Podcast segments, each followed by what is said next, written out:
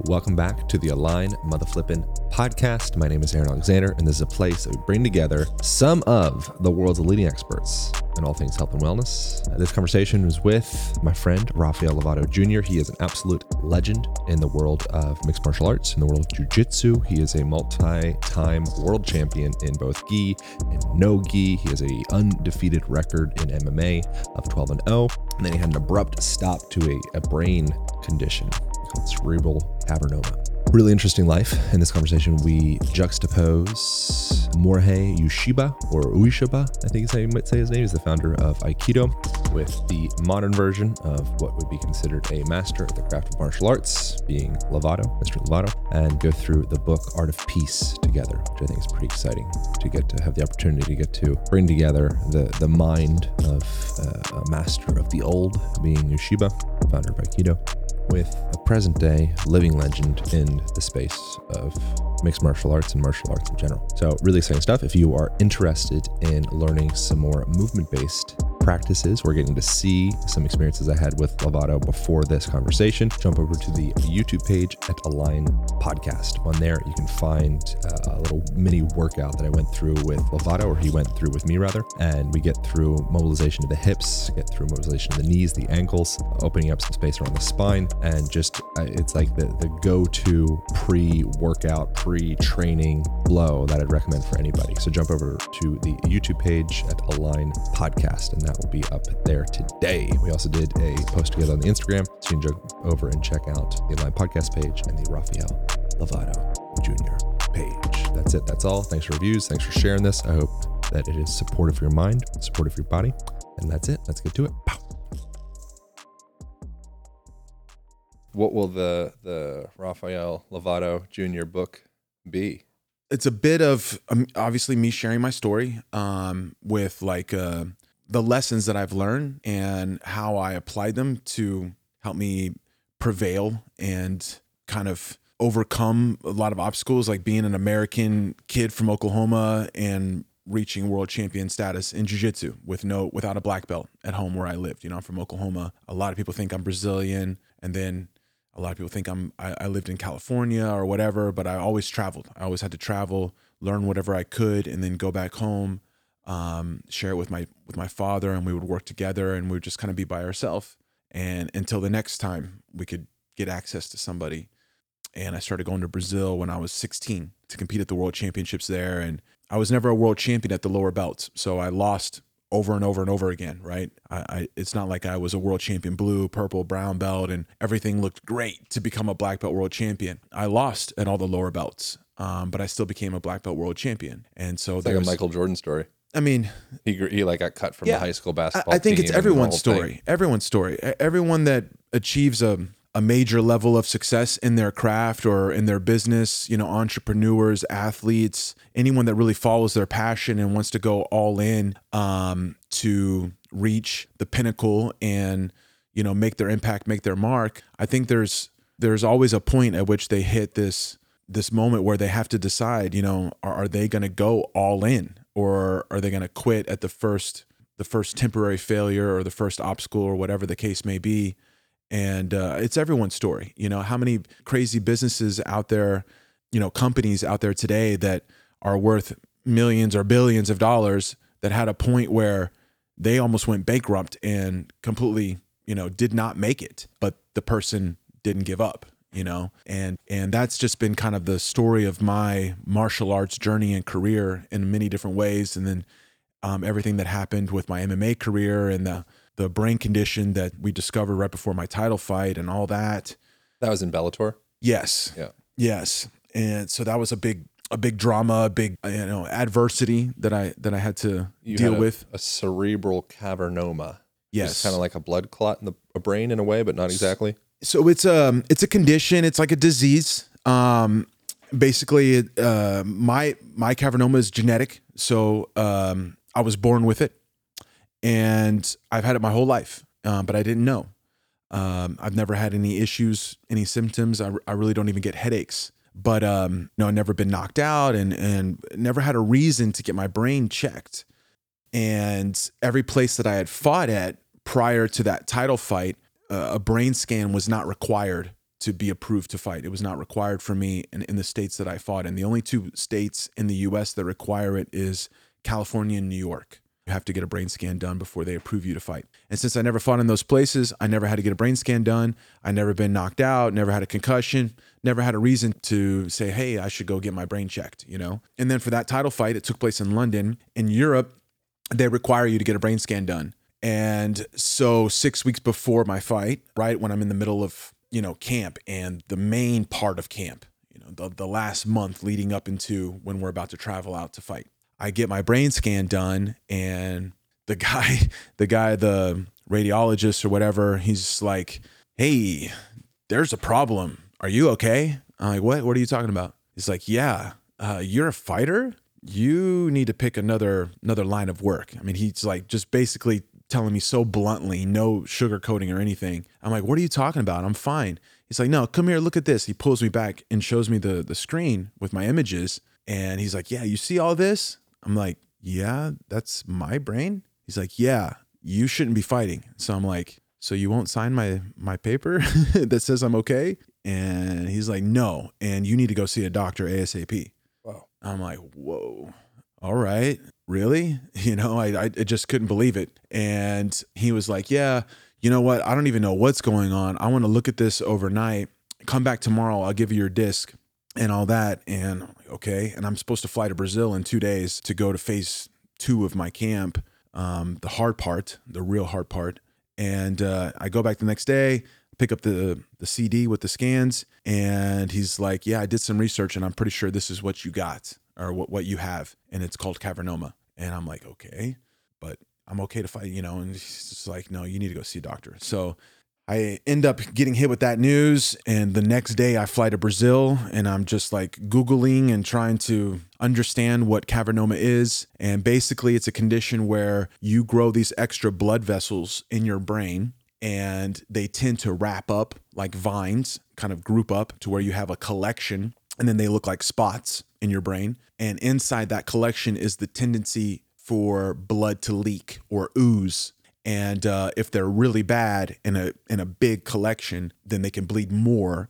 And as that blood builds up, you know, you can hemorrhage and and bad things happen: seizures, coma, loss of ability to control one side of your body, vision problems, and in worst case scenario, even death. And usually people don't have any idea they have it until something happens, right? Because you have no reason to get your brain checked out until there's a problem that they can't figure out. And then they're like uh, maybe we should look at your brain you know? And so it's something that is actually quite common but people don't know that they have it until they get until they, it's almost too late. Like there's a reason. And then maybe they have to have an emergency brain surgery and they go in and pull it out yeah so is your still in there oh yeah they're in there oh you I never got the surgery no they there's no no point in doing brain oh, surgery okay, unless you have symptoms or issues and that's right. the whole that was the whole like um controversy or conflict or whatever is the fact that I have no symptoms. I'm completely healthy. I've never had any problem. Like I said, I don't even get headaches. There's no vision, no nothing, nothing to make me think I have an issue. And I've been getting hit in my head my whole life, right? I grew up doing martial arts. I had nine fights prior to that title fight. And yeah, so I have no issues, and they would never do brain surgery unless you actually have a problem that they need to go in there and pull it out. They wouldn't recommend doing surgery, and there's no treatment. The only treatment is to remove the thing when it becomes a problem. And I have multiple locations, but only one of which is relatively good size, and it's in a very safe location. And what happened was I spent the next four weeks of camp going to see doctors and trying to find somebody who would basically say, yes, you're okay to fight. Everyone was saying no over and over and over and over again until I found a real specialist that deals with cavernoma that like really understands that condition has actually done surgeries where they pulled out cavernoma and has dealt with cavernoma patients. And and he was like yeah keep fighting. You're fine. Until it becomes a an issue you know then we'll do something about it we'll go in there and and and do the surgery, but you're going to have to get scans for the rest of your life. So just get a scan right before the fight, get a scan right after the fight. We're going to stay on top of it, see if anything changes. And if it does, we'll be ready. But uh, until it's actually affecting your life, you shouldn't change your life. You shouldn't change what you do. Mm. And so finally, I got a letter. I got a doctor that said, yes, you're okay to fight. And the other thing is, there's no real evidence that proves or backs up the hypothesis that getting hit in the head is going to make it worse. It, it's just there and it's just growing and it's just happening and it could change at any point in time. Getting hit in the head isn't necessarily going to speed up the process or, or make things any any worse than what they already are. And so he wrote the letter. I sent it in. Finally, two weeks before the fight, I got approved to fight. And so I spent the month, that month right there, trying to first understand my health, my condition, and wonder if, you know, am I going to hurt myself? Is this is this a smart thing? Am I just, you know, every time I'm getting hit in the head when I'm sparring, I was like second guessing my whole livelihood. Like, should I just stop? Is this bad? Because I didn't know too much about the condition yet. And then I just had to like first kind of grow to accept that and come to a place where I said, look, no matter what, I have to do this fight. This is the world championship. The the person that I was fighting as a many time world champion who's considered like one of the best of all times in my weight class. You know, so that was like the the pinnacle challenge of my martial arts life was that fight. And I knew I came to a place where I said, I have to do whatever I can to do this fight. And so I accepted the the possible medical risks that existed. I, I accepted. I said, look, I just want to do this fight. Give me this one last fight. I can't stop now. I've worked my whole life for this. And then when I found the doctor that said yes, now I'm dealing with, okay, are they going to approve me? And I send everything in and I had to wait two more weeks before they finally would approve me to fight. So then there's all this question of like, am I training this hard for no reason? You know, I'm, I'm in camp training for a world title fight. I don't even know if it's going to happen. And then finally, two weeks before the fight, I got the email that said you were approved to fight. And I'll never forget just celebrating with my team and just like crying. I mean, I cried like every day in this camp. It was hmm. on paper, it was the worst camp I had ever because I was just so emotional and stressed and everything was up in the air. Then we got approved and then it was like, okay, it's destiny. I'm going to win this fight because of what I went through to get to the fight it was already the hardest fight of my life. And that was going to be my advantage. That was going to be the reason why I was going to win because I knew exactly what I was there for. And I knew that I wanted it more than my opponent. And that's how it played out. Basically, it, it came down to the last round and and who wants it more, who digs deep, who has the heart, the will, the desire. And I got that last round, and that was my best round. I dominated that round. It was I won the first two, he won the third and the fourth, and last round, best round. Nice. Yeah. The uh, I think it, it's an interesting in in culture, something that humans, modern Western humans, lack. Perhaps many of us would be having some degree of uh, like you call it like a rite of passage. Very common in in many cultures. You Mhm. Put your hands into a, a glove of bees while they sting you, and you go through the pain, or you you hang from some hooks on your back, or you starve yourself and you dance around a tree, or you know whatever the thing is. There's some point in a person's life where they go through this this time where it's kind of like kind of like maybe coming to terms with your own temporality of yourself, like your own death at some age, like die before you die. Mm-hmm. And I think it's interesting as a, a fighter, which I am not, but I have so much like appreciation for people who who are. You kind of get to go through that in a way. Like yeah, that, but you, that you, experience. you've trained jujitsu, you've done martial arts, you know, you kind of, every time you tap is a little bit of acceptance that death was near, so to speak, you know, course, if yeah. you're, if you're in a strangle, a choke and you're, uh, you feel the blood uh, slowing down to your brain, you're starting to go out, you're getting lightheaded. Uh, when you tap, it's a bit of an acceptance that, hey, you, you could have killed me right there, or you could have, you know, broken my limb. And if your arm's broken, how are you going to continue fighting if Yeah. you can't use that arm or your leg or whatever? but there's something different when it's a, when it's the real thing. Yeah, for sure, for sure. But jujitsu is a. This is why I love jujitsu so much because you can literally reach that point Yeah.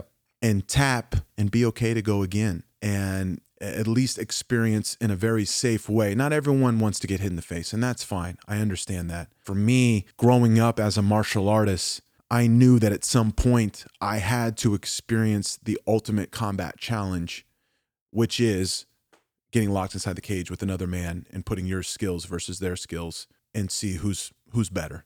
You know, how how do I react under that pressure? How do I perform? How do I execute? How do I survive and also dominate? In those scenar- scenarios, do you have this the sensation? I would imagine there's probably some like deep mammalian reptilian part that feels like the potential of death exists. Yes. Does that switch? Uh, I mean, you, you don't know at the end of the night if you're if And you're, the reality if, is if is it going does back- exist, If you're going back to the hotel and you're celebrating, or are you going to be taking a ride in an ambulance to the hospital and dealing with you know some some surgeries or whatever the case may be? Yeah. You don't know what's going to happen. You could be the highlight reel knockout on ESPN top 10 at the end of the night. You know what I mean? Where international people, you go viral for getting knocked out in a, in a terrible way, and all your friends and family see around the world. And it's like, that's heavy. That's heavy. And what's, um, what's interesting is I grew to actually love that a little bit. Um, of course, during camp, especially in my first couple of fights when it was still so new and so you know you fear the unknown. I was a bit stressed. I was on edge. I was a little more moody in camp. But uh, when fight night came, I always did a really good job since fight number one of letting go. You have to let go. You know the risk is there. You know that it, it's going to be chaotic. You can't predict, right? It's impossible to predict. And I'm a, I'm a controlling person. I'm very structured. I like to, you know, have my day and, and everything planned out. I like to have a plan at all times. And this is where I felt it was very good for me because I got more in tune with just being able to let go and trust my abilities, trust my training, trust and have faith in those that were around me. And that's why I was very grateful. And, and I think that it worked out perfectly for me that I waited until I was 30 before I made the transition to MMA. So I'm already surrounded by people that had been with me for a decade plus. I knew exactly who I was. I knew the people that would that I would take on that challenge with me, and we were very close, very connected. The energy was just right. And when fight night came, I could just look around. I see my dad, you know, my my first teacher, my my father, my first coach. I see my brothers, Shanji, one of them, he was in my corner for every fight. My Muay Thai coach, who's my brother as well, you know, we trained together for over 10 years by the time I was fighting. And he's also one of my black belts. He's one of my students. And my wrestling coach, who's also one of my black belts, one of my students, and I'm his student. So we all had this teacher student relationship with each other and this basically this powerful mastermind. You know, that it wasn't like I had a coach here who was a coach for this and a coach over here who was a coach for this, and they had no relationship with each other. And no one, it's like, who has coaches in their corner that are also their students? And so I had a very special team, a very special team, a family. And when when the fight night came and I could look and I could see these guys by my side and I just like man, I have the most incredible martial artists, the most incredible people surrounded by love and inspiration. And it's like, I'm ready. I'm as ready as I could ever be. I know I did everything right. You know, I was disciplined. I showed up every day, gave my best. Now it's time to just let it go and be. Yeah. I know that in every situation I'm prepared, just go. And I was very calm, very calm on fight night, which is interesting because in jujitsu, that controlling person that I am likes to have a plan for every scenario. In jujitsu, I can attempt to predict. I can attempt to try to be in control at all time, at all times. And sometimes I overthink in jujitsu and I can uh, almost hold myself back a little bit. Um, and then in MMA, I realized how to let go. I found how to let go and say, okay, I don't know what's going to happen. I might get rocked. I might get hurt. I might get dropped. I might not be able to take him down. I might, you know, I might lose position, whatever the case may be. We could go for 30, this fight could last 30 seconds or it could last 15 minutes or more. Uh, you never know. And, and I just, okay, I can't try to predict this. There's too many variables. Let it go, let it be. And I was very calm and I grew to love that. And I, and I also just loved being with my guys. You know, each one of these guys, they're all masters of their craft and they all have life, they have business, they have family. And so, you know, everyone's schedules are pretty crazy. And to get all those guys together like that, I mean, I joke about it. It basically takes three things. Either someone's getting married or the you know, the sad side of it would be like a funeral or someone's sick or something like that. Or there's a fight, right? There's a fight. That's what's to that's what's to make everyone clear out their schedule and say I'm to be there for you. And uh, they were all there for me every time. And that's what I missed the most, to be honest, when when things were ending with everything with the commission not wanting me to fight anymore and all that. the part that I was most sad about is now after reaching that world champion status, I didn't have the opportunity to to celebrate that with them, you know, because they worked so hard too. They were with me the whole way, and I wanted to put them up and and show the world that these are my world champion coaches and teachers and just enjoy all the perks of getting to that level and headlining arenas and you know obviously the financial compensation that we all deserved was about to come being a world champion and then boom they ended it and all of a sudden now we haven't all been together since you know? We it, it's hard. Of course there was a pandemic that got put in there too but i i miss those times. I cherish those times. Those were actually just being in camp and hanging with my guys man and and working and being on a mission together like the journey really is the best part you know? In, in anything like the the climb up is is sweeter and and more special than actually achieving whatever it is. You know, who you become and the experience and the memories along the way is the real reward over winning something or achieving something or making this much money or whatever. It's what you had to go through on the way and who you did it with. That's the that's the best part I want to take a moment and discuss one of my absolute favorite pre workout beverages that is red juice from Organifi. Red juice contains three vital ingredients red beet, cordyceps, and rhodiola. If you're interested in getting a, a sick pump, you want your muscles to look kind of more awesome after working out, be more vascular. That's a product of having better circulation. Red beet is the way to do it. Cordyceps mushrooms is fantastic for energy levels. Rhodiola is a great adaptogenic herb. So the combination of the three of these guys, I think, is the perfect blend for a pre workout. Totally natural, totally delicious, and a great thing to add into your water. You get yourself a 20% discount just by going over to organifi.com slash align. That's O-R-G-A-N-I-F-I dot com forward slash align. If this stuff does not knock your socks off if you don't feel more well circulated, you don't feel more cognitively clear, you don't feel more recovered from your workouts, then they have a 100% money back guarantee. So jump over to Organifi, O R G A N I F I dot com forward slash align for 20% discount off of your own red juice.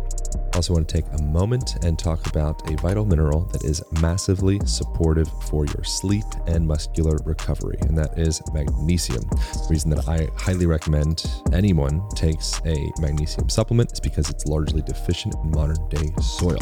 So, most of us, even if we're eating foods that would typically contain magnesium, um, those foods will be typically more deficient than they were historically. My absolute hands down go to favorite magnesium supplement is from BioOptimizers, is referred to as Mag Breakthrough. It contains all seven different forms of magnesium. Oftentimes we get magnesium supplements, they only contain one or two or a couple or a few. This has got all the magnesium that you're going to need and um, 100% money back guarantee. So if you do not get better sleep, if you don't feel like you have better muscle recovery, that you not generally feel better after taking the supplement, get your money back, no questions asked, and that's it. That's all. So you can go over to magbreakthrough.com forward slash align podcast for a 20% discount. That is M A G B R E A K T H R O U G H dot com forward slash align podcast. Get yourself a discount on that stuff, improve your sleep quality, and repair those sweet, sexy, supple muscles of yours. Before we started, I mentioned I had the idea of going through. There's a book called The Art of Peace by the founder of Aikido, Morihei Ueshiba. And I, the way that you speak and think about martial arts and life and, and such reminds me a lot of him mm-hmm. in a way. So if you're open to it, I know that you are because I already asked you. I have a handful of quotes that uh-huh. I grabbed out of that. And because you were like, you are, you know, the quintessential modern day martial artist, like you're a, real martial artist, which is an interesting thing. Do you identify as I am a martial artist? I do. I do, do. identify as anything I, I like to be. I'm definitely more on the artist side than a than a fighter. I don't consider myself a fighter. I never I've never been into a fight. The only fights I've had in my life are the 10 professional fights that you can see in my MMA record. I never got into a fight in real life. That was another part of reason why I wanted to, to fight in the cage because yeah, I, I had never experienced what it was like to actually hit someone with my hand with the intent of hurting them. Yeah. You know? What do you learn from that? I mean, even in MMA, it's not like I had any aggression or any violent like like I wanted to hurt my opponent. I didn't want to hurt them necessarily. I was willing to hurt them in order to get the job done, you know, and not not let them hurt me, right? Yeah. But I, I didn't operate from a sense of anger one bit, where I think some people do. Like there are fighters out there, guys that fight in MMA or boxing or whatever case may be, that they really want to they want to hurt their opponent. They want to, you know, maybe their their past, their upbringing, whatever the case may be, they have more aggressiveness and Yeah. and that's fine. It's a, it, it, we're all different, and maybe you need to put that in your head a little bit to get yourself to perform on that stage. But that's not me. I'm I'm very much a martial artist. I just I'm focused on my movements, my techniques, and I just want to perform in a most in the most clean and efficient way possible. I never went out there to stand and bang, you know what I mean? Like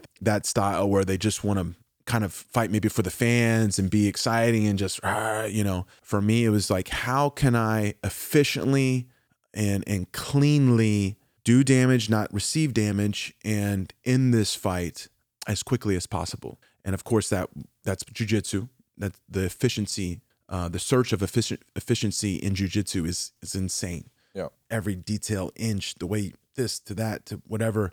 And that can be the case in, in life in general. That can be the case in Yeah. in how do you get more step- efficient in life? that martial you arts take. and combat is, you're is stand, life. you're standing inside of a bank.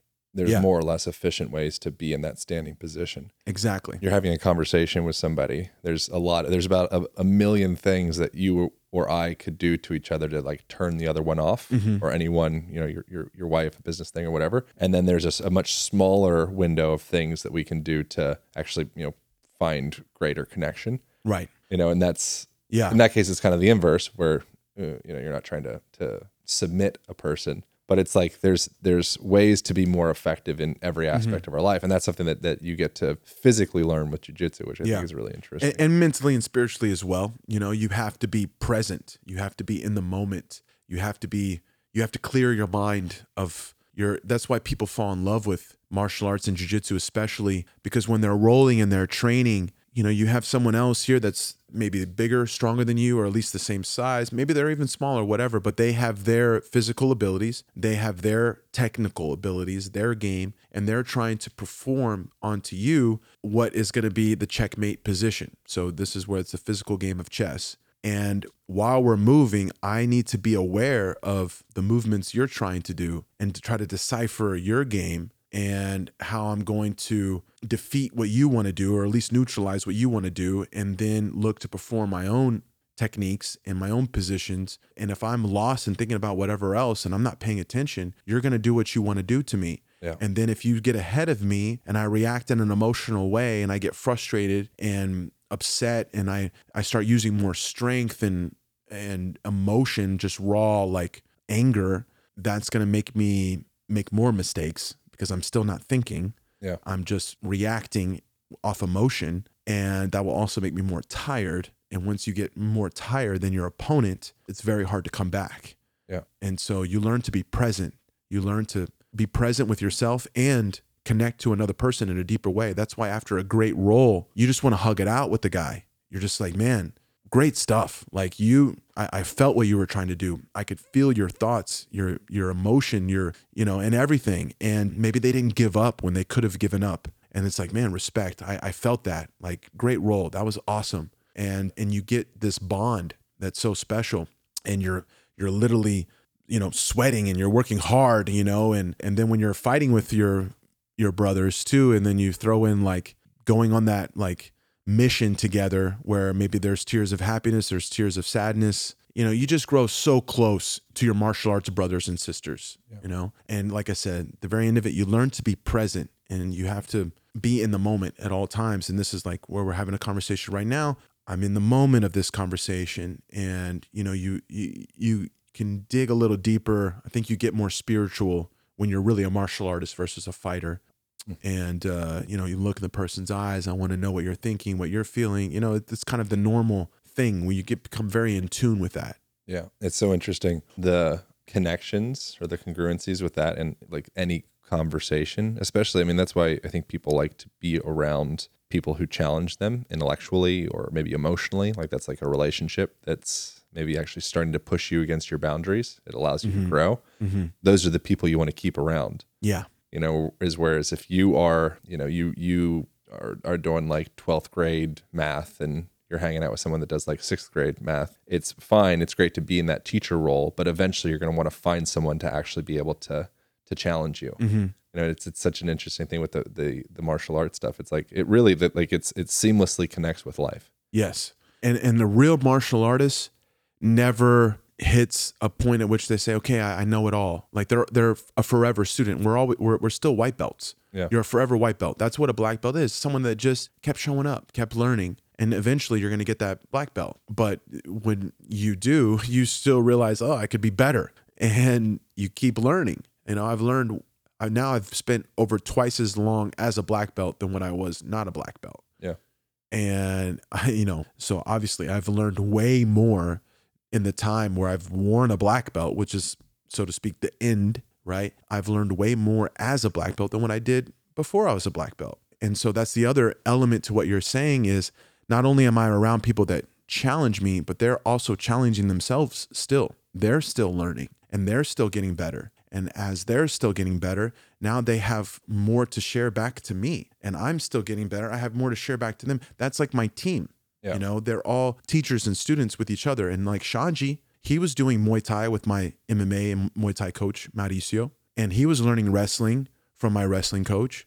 And my wrestling coach is learning the Muay Thai. And my wrestling coach is learning the Jiu Jitsu. And Mauricio is learning Jiu Jitsu from Xande. Like we're all learning from each other. And so we were growing exponentially. It wasn't just me, they were also learning and getting better. Yeah that And- op- open source of information Yes. like yes. you want you like you don't have any i think that even the concept of having an enemy is is almost like cute in a way because if you actually just believe that the enemy is enemy full stop period like they are my enemy that's just the that's the story that enemy is the person or the thing or what idea that's causing you to get up out of bed each morning and train Mhm, mhm. like that your enemy is essentially like your your best working ally Yeah. for your own growth Yeah. and development in a Mhm. way and, and- really your enemy is yourself. if it's you your have it's you your ego. enemy, it's yeah. your the the point at which you want to say, okay, I'm good enough. You know, that's a problem. yeah and and the beautiful thing about martial arts is you're constantly reminded that you're never good enough. Yeah. Like there's always something new. There's always the young guys coming up with, you know, new information and and especially now, I mean, the evolution of martial arts and combat is happening at a an insane rate. yeah But in the end it's just life. Like you got to keep reading. You got to keep uh, surrounding yourself with people that you can learn from and keep being around inspiration, keep challenging yourself and yeah, just keep learning. Just Yeah. being a student. If if you can just be a white belt in any place that you are and be open to learning from somebody, Yeah. you know, your your potential is endless. I think it's interesting as well, and I want to get into the the Ueshiba stuff because I think I think it'd be cool. But the idea of playing an, an infinite game compared to a, a finite game, I don't know if you're familiar with that like concept or the book, Uh, but those who play infinite games are essentially like rooting for their opponents in a sense, you know, because if you if I just smash you, you just smash me over and over and over again, eventually the person that's been smashed will stop playing. Hmm. And you see this happen with with rats and various different critters in nature. If there's a much bigger rat wrestling with a much smaller rat, then the bigger rat will let the smaller rat win. I believe it's about 30% of the time. Hmm. And that's so that the smaller rat keeps on playing and keeps on going. Mm-hmm. You know, so I think it's just such an interesting thing, just the like the stories and concepts that we have around, you know, allies, enemies. Yeah. You know, there's like uh the last thing I'll say about that is that the, a bit from Alan Watts talking about the different personas or masks that we wear. Mm-hmm. And the original meaning of persona was the little conical masks that you wear in, in Greek theater. And it was a mask that would project the sound of the character that you're, you know, portraying. Mm-hmm. Mm-hmm. And so at the end, all the people, the villain and the protagonist and all the people, they, they all take the masks off and they go back and they hang out. They're like, hey, man, what a good show. Yeah. Yeah. You know, so their persona comes down, Uh-huh. Uh-huh. You know, and it's like, oh, okay, like, you know, who are we really in this in this Right. theater? Right.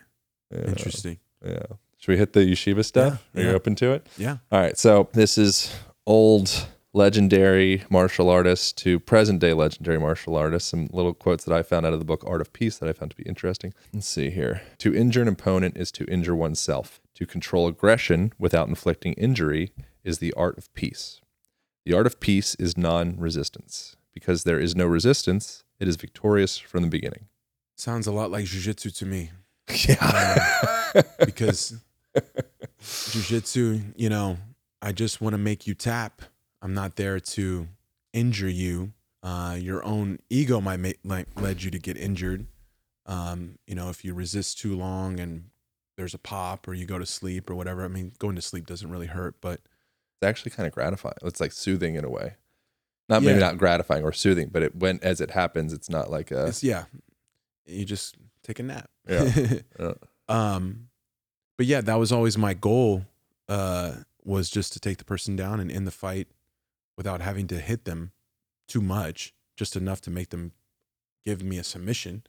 But I think at the same time, you have to understand that that might not happen, and you might have to do some real damage to the person um, to to take a little bit more of that fight out of them. You know, whether you have to ground and pound a little longer, or spend a little more time on the feet and rock them a bit, or gain their respect with your stand up. You know, I'm I'm speaking in the terms of a of a grappler, someone that wants to ground fight, and of course, obviously, everybody else wants to keep the fight on the feet.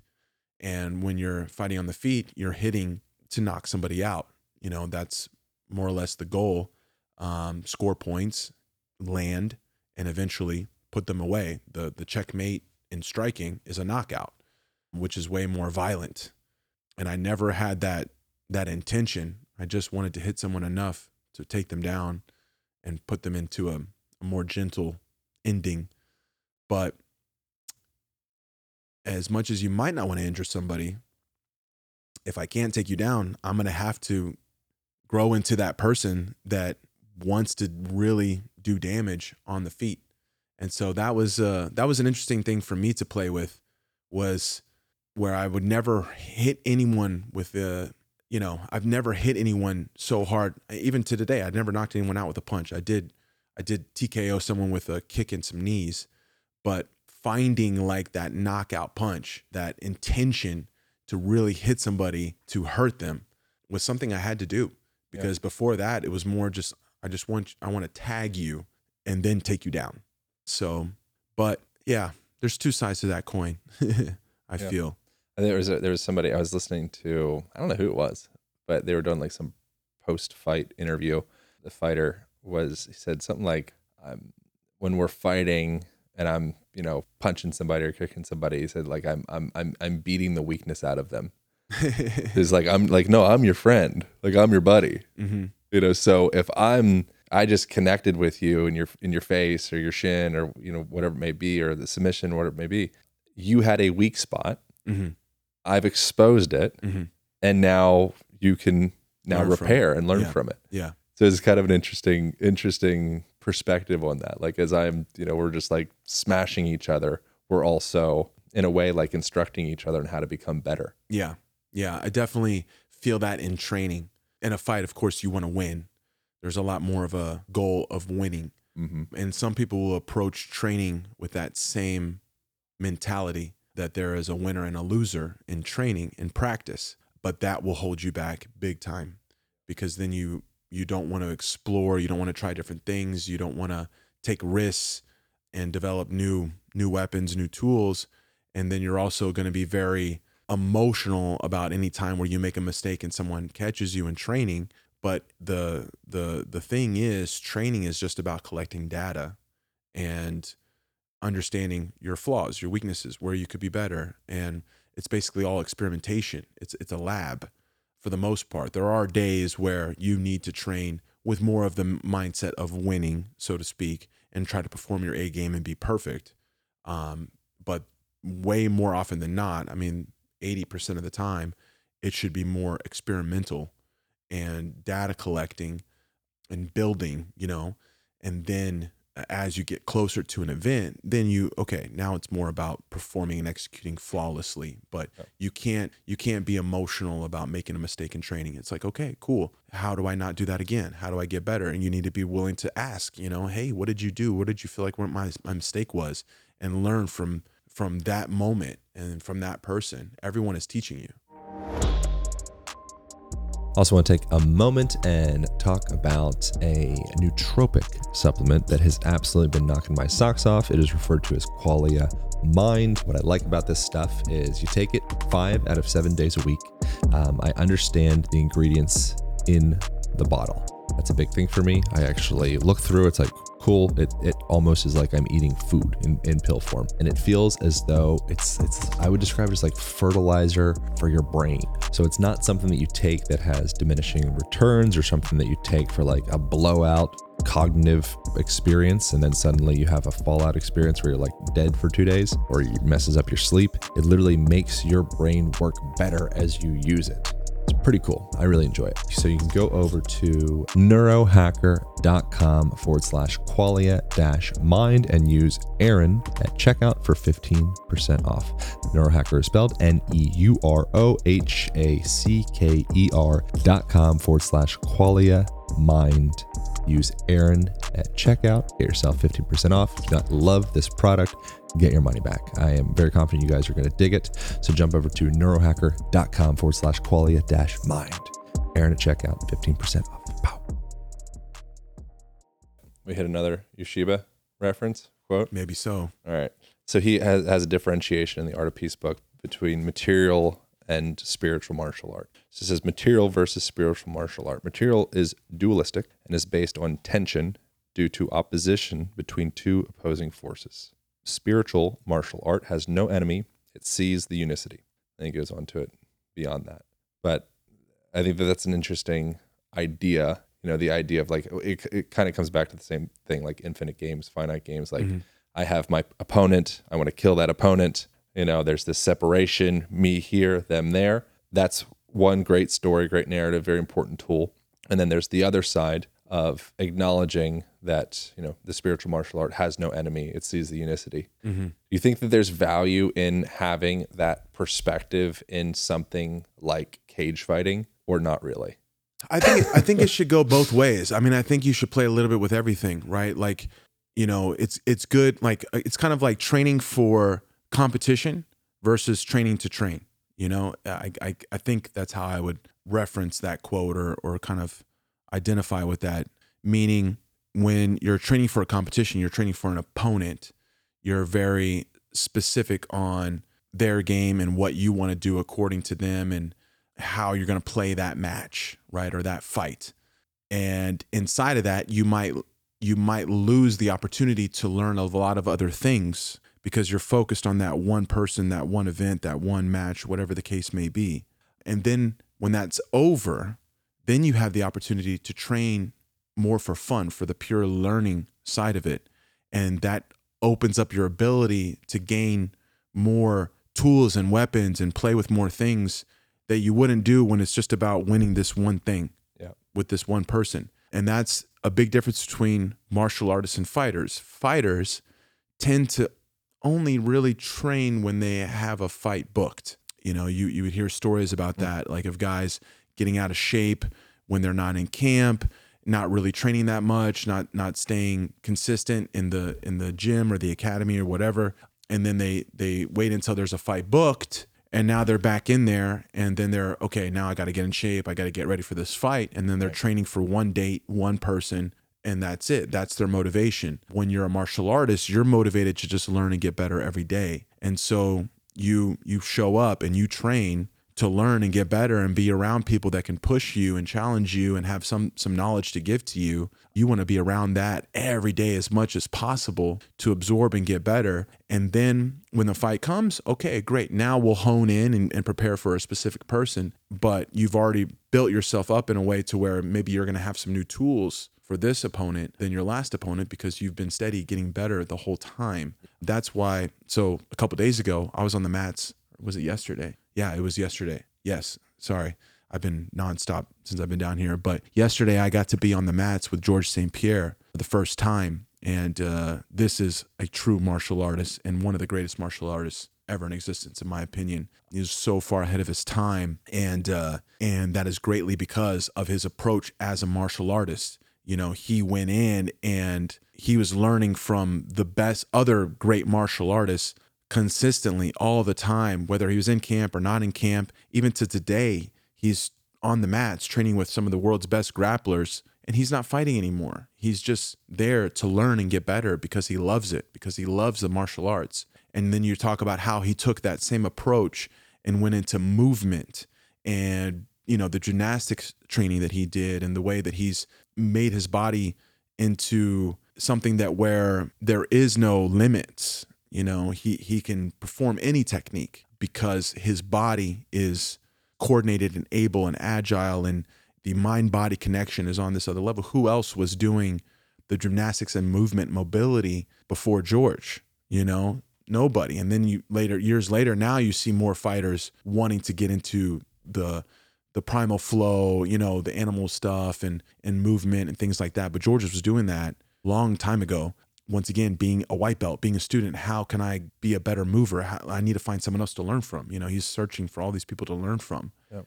and i think that's that's what gives you that infinite success is you're you're going to be a forever student. You want to be learning and developing and getting better no matter what. And then whatever challenge comes your way you're you're basically already prepared you Yep. know uh, you're you're always ready. And that's how i feel with my body and, and where i'm at in this moment in my career. Of course i still have some competition goals you know those those finite goals those those moments where i want to challenge myself and and try to win something. But at the end of the day you know when you're in your when like when you're in your 20s you just want to win. You just want to be the best right? You just want to make your mark make your history whatever and that's who i was. Now i'm in this stage where i just want to be as good as i can be for as long as possible. You know i want to be able to train at a high level when i'm in my 50s when i'm getting into my 60s i want to be able to keep moving and do what I love um, at, at the highest level possible. Meaning, okay, I'm not going to be able to go a hard 10, 15 minute round or whatever with a 20 year old when I'm in my 50s. But hopefully, I can still give them a good, whatever stretch of time that is, a good five minutes, a good 10 minutes, you know, whatever the case may be. And be able to keep doing what I love, feel what the new level is. I don't want to, I don't want to get rusty, so to speak. I don't want to, you know, stiffen up and not be able to move and not get on the mats, not do what I love, not keep playing, not keep developing. You know, my dad, he's he's 64 and he's still training. You know, and then I see guys like Cameron Shayne, who's in his who's 50 now. He's in his 50s. And uh, I see the way he moves, and I'm like, man, if I can move like that when I'm 50, I'm still going to be doing pretty good. Like I'm still going to be giving the 20 year olds a hard time. Or if I can move like that when I'm 20. Yeah, I mean, that's, I really- think that's the lens to come through. Like, I don't agree with the concept that we get old and stiff Yeah. and rigid and just start to get shitty, and then Mhm. eventually we get diseases and die. Mm-hmm. I think that's a, a broken narrative that needs to be changed. Yeah. It doesn't need to be changed, but it would be reasonable. It's available to be changed for each individual if they, Mm-hmm. if they so choose it. Especially nowadays. And it's we have so much fucking low hanging fruit that's just dangling all around, and it is just we don't have the education or the environmental conditions or the like the yeah. I think it's just it just comes back to the education. Like you need to be able to see the fruit. Mm-hmm. And I think that, that the you like the way that you're describing that's literally the whole function of writing the, the the book that I did was to change the lens of clients, people, you know, my, myself, whatever, to realize that every moment throughout the day you are continually under a state of construction. You are always training. Mm-hmm. If you have the belief that you go train and then the rest of it you just kind of, you know, like whatever, you know, Mhm. just turn eat Doritos and hunch over and all that, then you're always going to have this back and forth, two steps forward, two steps back, 2 steps Mhm. forward, two steps Mhm. back. But a person that I think would be like a true, like truly identify as a, a living, breathing martial artist, you'd probably start to pay attention to details. Mhm. It's just paying attention to the details. And the person I think that's able to gather more information from seemingly superfluous, like just meaningless details, that person's probably going to win Mm-hmm. Does that Yeah. does that last part make sense? Is that like yeah. Totally, for sure. Yeah, you got to keep moving. Yeah. And your mentality, you still have a gift no matter what stage you're in. You have your body, whatever condition it is at, at any point in time. whatever you can do with Yeah, it. whatever you can do, like do. you like you as a you know like I don't know. Do you consider yourself like a master of of anything? No, I, I like to say forever student. I'm a really, really good student. I think I'm one of the better, best students out there in the martial arts world, 100%. Yeah. I've been able to, you know, just get around these martial artists and, and be so open to learn from them. And I, I've, the way that I present myself, you know, I feel like I'm easily likable to a degree. And I think that's part of of being timeless. That's something that I talk about um, in the jiu-jitsu world, timeless jiu-jitsu. Being able to make good relationships with people easily is going to open you up to being able to learn easier, right? If you are someone I would like to learn from, but I, I'm an asshole, you know, or I just give off bad vibes, Yeah. you might not want to be around me and I'm going to miss my opportunity to learn from you. But if you're basically a good person and you're respectful to people who deserve respect, which a lot of my opponents that I've fought over the years, I've also shared training mats with, and we've trained together um, because they're good guys and they think I'm a good guy, and we like each other, we respect each other, and we can get on the mats and train together. And uh, that happened yesterday with George. You know, I, I've talked with him, but we've never trained together. I've met him before, and uh, you know, we fo- he follows me, he sees what I do and whatever. And it was easy to have a conversation with him, to get on the mats with him, to train, to ask him stuff, to talk to him. And I learned from him. I was inspired by him. And and I think that's a big part of it is just, you know, your the way you carry yourself will open up more doors. But I'm just a really great student and I've been able to carry myself in a way where I have opportunities. I'm not shy to be in a certain city where there's somebody that I would like to learn from and send them a message or talk to them or make a relationship and say, "Hey, you know, do, what's your what's your rate for a private lesson or whatever or is there something you would like to learn from me? Can we can we teach each other? Let's do Yeah, it. collaborate. Yeah, let's collaborate. And wherever I'm at, whether it's a great wrestler, a great judo guy, a great striker, a great jujitsu guy, who, whoever in the martial arts world, or maybe they're a great mover. Or you know, this morning I was moving around with Francesca, picking up some stuff from her. Like whatever the case may be, I'll get, I'll work with Savage, I'll work with Primal. Just work me out. Just let's do something. Let's move. Let's, and maybe I learned something. And um, and I think that's you know that's been my hidden asset or or secret or whatever Yeah, it's huge. is I've just Like social been a really really great student with a lot of people and and then I got to bring them together for MMA and stuff like that and you know I, I think anyone that you say is a master or whatever like if you they probably wouldn't want you to say that about them but Right. you could look at them and say or they could say look I was just a really great student I just learned I just kept learning and it got me to that point Yeah. Yeah. The the the the quote, the the Ueshiba, one of the ones that I wanted to to mention on here was essentially what we we're already talking about. And it's it says, I do not need a dojo to teach Aikido. I can teach under a tree, on a rock, and happy to discuss it at any time.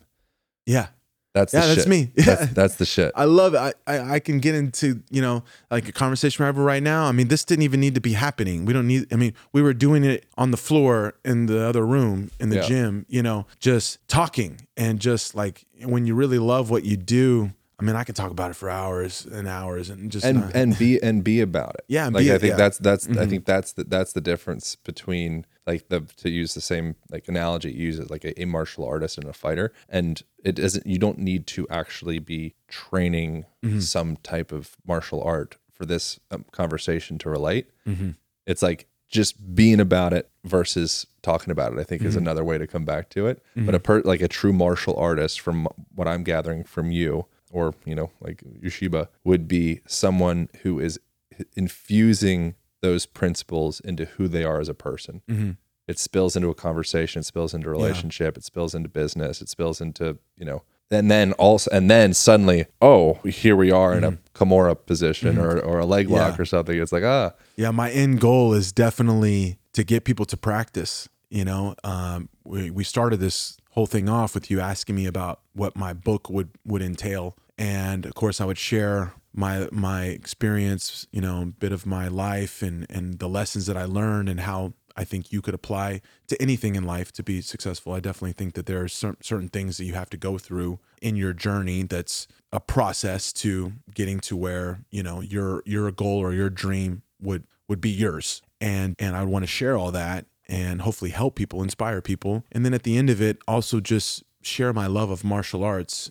and how it helped me help, help me learn these things and hopefully bring more people into martial arts uh, particularly jiu-jitsu because everyone can practice. Doesn't matter your age your size your athletic ability there's no bad time to start jiu-jitsu. There's no bad time. And with m- my passion about it and the way that i talk about it and everything that it's done for me i, I hope you know the reason why i'm open to doing podcasts that aren't jiu-jitsu related like this isn't we're talking a lot about martial arts but you don't have a jiu-jitsu podcast right mm-hmm. my, but my hope is that by going outside and talking with you and, and anybody that maybe i get some more people to walk into some doors of a jiu-jitsu academy Yeah. and and start that journey and help, help them with their physical and mental health through jiu-jitsu through learning martial arts and also give them a community as well and give that that gift so to speak maybe they're not in my school but if i if i'm able to inspire someone to walk through the doors of another school then i think i did i did a good thing I so greatly appreciate getting to spend uh, the last afternoon with you, man. yeah it was awesome you it worked out yeah People tuning into this. There'll be YouTube videos and stuff on Instagram and all that stuff, so you can see.